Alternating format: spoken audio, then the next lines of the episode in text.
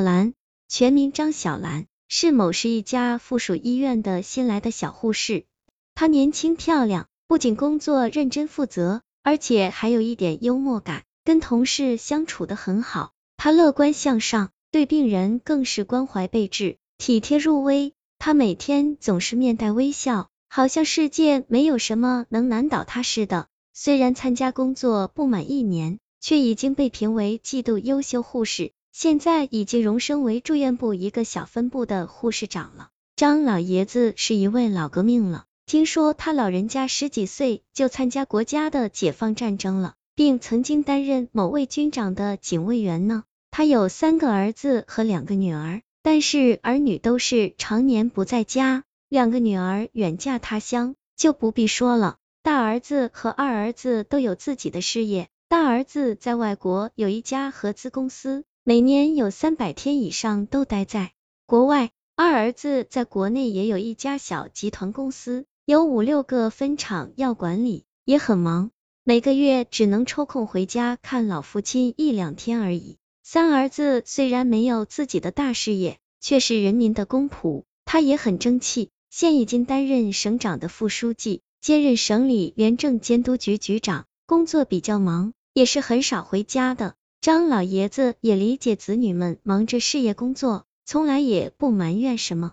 张老的老伴几年前病逝了，好在他身边有一个小孙女陪着，倒也不寂寞。天有不测风云，一向身体硬朗的张大爷突然病倒了，保姆赵大娘和邻居一位叔叔把老爷子送到市附属医院。老爷子虽然已经八十多岁高龄了。可是，一向身体很好，还参加市里几次中老年文体活动组织，并带领他所在市老年门球队多次参加省里举办的比赛获奖呢。而他老人家还是省里书画协会的顾问，在书画界享有一定名声的张老爷子，多年来一直以匿名坚持为国家慈善事业捐款，素有大善人的美誉。不过，大家都不知道十几年来捐款的人。就是这位老爷子罢了。虽然如此，张老在市里也算一个小有名气的名人了。赵大娘知道老爷子一向节俭，所以她只是为老爷子订了一个中级病房。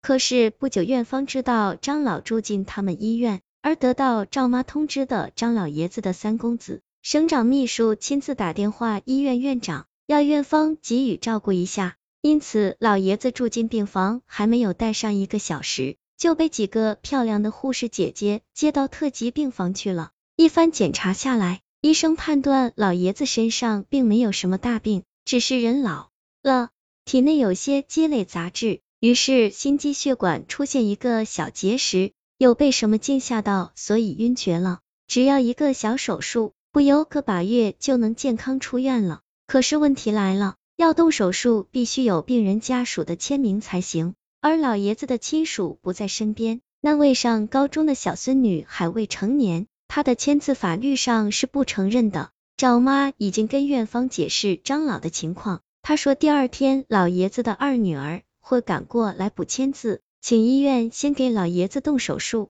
正在院方犹豫时，院长大人出面了，他竟签下责任书，并命令由医院一位资质老道的医师给老爷子动手术。半个小时的手术顺利结束了，老爷子被送回特级病房。可是两小时后，他老人家醒过来，一听这病房每天费用高达三千大元，就要求张妈帮他转到中级病房去。张妈拧不过老爷子，只有找院方去转病房了。也不知怎么回事，手术过后，老爷子情绪好像变得很古怪，他竟不配合医生给他打点滴，说西药不靠谱。